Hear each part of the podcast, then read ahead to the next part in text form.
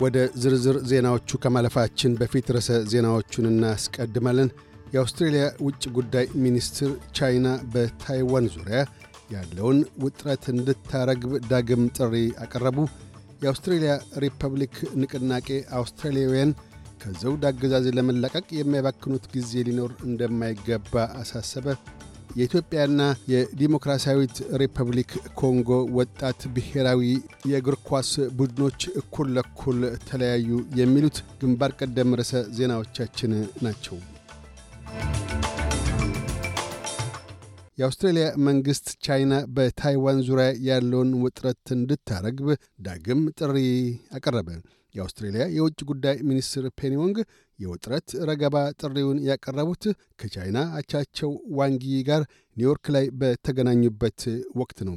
ግንኙነታቸውን አስመልክተው ሲናገሩም ውይይታቸው ገንቢ እንደነበረና አውስትራሊያ የሁለቱ አገራት ግንኙነት ረግቶ ማየት እንደምትሻ አመላክተዋል። ሆኖም መንግሥታቸው በታይዋን ላይ ያለው አቋም ያልተለወጠ መሆኑን ሲገልጡ ታይዋንን አስመልክቶ የኔ አቋም በይፋ በአደባባይ ከገለጥኩት የተለየ አይደለም። መታቀብንና ውጥረት ቅነሳን እናበረታታለን። እንዲሁም አውስትራሊያ ከ1972 አንስቶ ይዛ ያለችውን የምጣኔ ሀብትና የሕዝብ ለሕዝብ ግንኙነትን ያካተተውን የአንድ ቻይና ፖሊሲ ዳግም እናራግጣለን ብለዋል። ውይይቱ ቻይና በፓስፊክ ቀጠና እያሳደረች ያለችውን ተጽዕኖና አውስትራሊያ እያጠናከረች ባለችው የፓስፊክ ግንኙነት ላይ ያተኮረም ነበር። ለዳግማዊት ንግሥት ኤልሳቤጥ ዝክረ መታሰቢያ ይፋ የሐዘን መግለጫ ለማውጣትና የንጉሥ ቻርልስ ሳልሳዊ የዙፋን ውርስ ዕውቅና ለመቸር ዛሬ በተሰየመው የአውስትራሊያ ፓርላማ ሪፐብሊክ የማቆም ክርክርም ተስተናግዷል። የአውስትራሊያ ግሪንስ ፓርቲ መሪ አደም ባንት አውስትራሊያውያን ከዚህ ዓለም በሞት ለተለዩት ንግሥት ኤልሳቤጥ ከበሬታ የተሞላ ሐዘናቸውን በመግለጥ ወደ ሪፐብሊክ ማምራት እንደሚሹ አመላክተዋል። ወቅቱም አውስትራሊያውያን በሳልነታቸውን የሚያሳዩበትና ወደፊት የመራመጃቸው ጊዜ መሆኑን በማንሳት የዚህች አገር ርዕሰ ብሔር በሕዝብ ለሕዝብና ከሕዝብ ሊመረጥ ይገባል ብለዋል። በሌላም በኩል የሐዘን ማጽናኛ ቃል ለንጉሣዊ ቤተሰብ ያቀረቡት የግሪንስ ሴናተር ሳራ ሃንሰን ያንግ ወቅቱ አውስትራሊያዊ ርዕሰ ብሔር ለመሰየም ወደፊት የመራመጃ ጊዜ እንደሆነ አመላክተዋል። አያይዘውም ንጉሥ ቻርልስ ሳልሳዊ የእኛ ምርጫ አይደሉም፣ ምርጫው የአውስትራሊያውያን መሆን ሲገባው ያ አልሆነም። የእኛ ርዕሰ ብሔር መሆን ያለበት የእኛ የሆነ አውስትራሊያዊ ነው ሲሉ ለሕግ መወሰኛ ምክር ቤቱ አሰምተዋል። ይህ በእንዲህ እንዳለም የአውስትራሊያ ሪፐብሊክ ንቅናቄ የንግሥቲቱን የቀብር ሥነ ሥርዓትና ብሔራዊ የሐዘን ቀን ፍጻሜን ተከትሎ ከዘውዳዊ ሥርዓት ለመለቀቅ ጊዜ ማጥፋት እንደሌለበት የንቅናቄው ሊቀመንበር ፒተር ፊትዝመንስ አሳስበዋል። አክለውም በውልደት መብት መግዛት በአውስትራሊያ ዲሞክራሲ ውስጥ ስፍራ የለውም። እሳቤው እንደ ዘውዳዊ ሥርዓቱ ሁሉ ለአውስትራሊያውያን እሴቶች ባዕድ ነው። ማንም ሰው ለውጭ ንጉሥ ወይም ርዕሰ ብሔር የታማኝነት ቃል ኪዳን ሊፈጽም አይገባም ብለዋል። የአውስትሬልያ ነባር ዜጎች የምክር ቤት አባላትም በበኩላቸው የንግሥቲቱ ሕልፈተ ሕይወትና የቅኝ ግዛት አሻራ አሳድሮባቸው ያለውን ስሜት በተዛነቀ መንፈስ ገልጠዋል። የሪፐብሊክ ምስረታ ደጋፊና ዓላማውንም አራማጅ የሆኑት የአውስትሬልያ ጠቅላይ ሚኒስትር አንቶኒ አልቤኒዚ የንግሥቲቱን ሞት ተከትሎ ፈጥነው የሪፐብሊክ ክርክርን ማንሳት እንደማይሹ በተደጋጋሚ ገልጠዋል።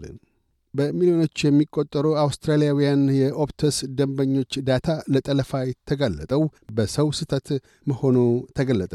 የዳታ ጠለፋውን አስመልክቶ እየተካሄደ ያለው ምርመራ እንዳመለከተው ከሆነ ለዳታ ስርቆቱ አስባብ የሆነው አንድ የኢንፎርሜሽን ቴክኖሎጂ ፕሮግራም ባለሙያ የሳይበር ወንጀለኞች ለስርቆት እንዲበቁ መንገድ በመክፈቱ ነው ብሏል።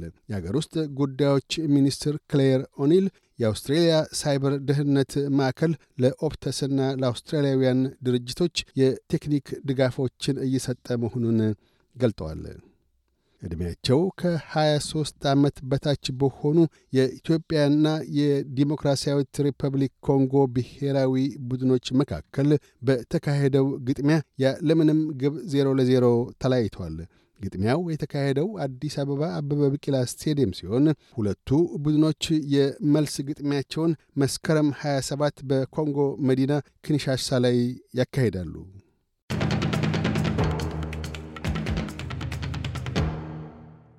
በዚሁ ወደ ውጭ ምንዛሪ ተመን ስናመራ አንድ የአውስትራሊያ ዶላር 67 ዩሮ ሳንቲም ይመነዘራል። አንድ የአውስትራሊያ ዶላር 66 የአሜሪካ ሳንቲም ይሸርፋል።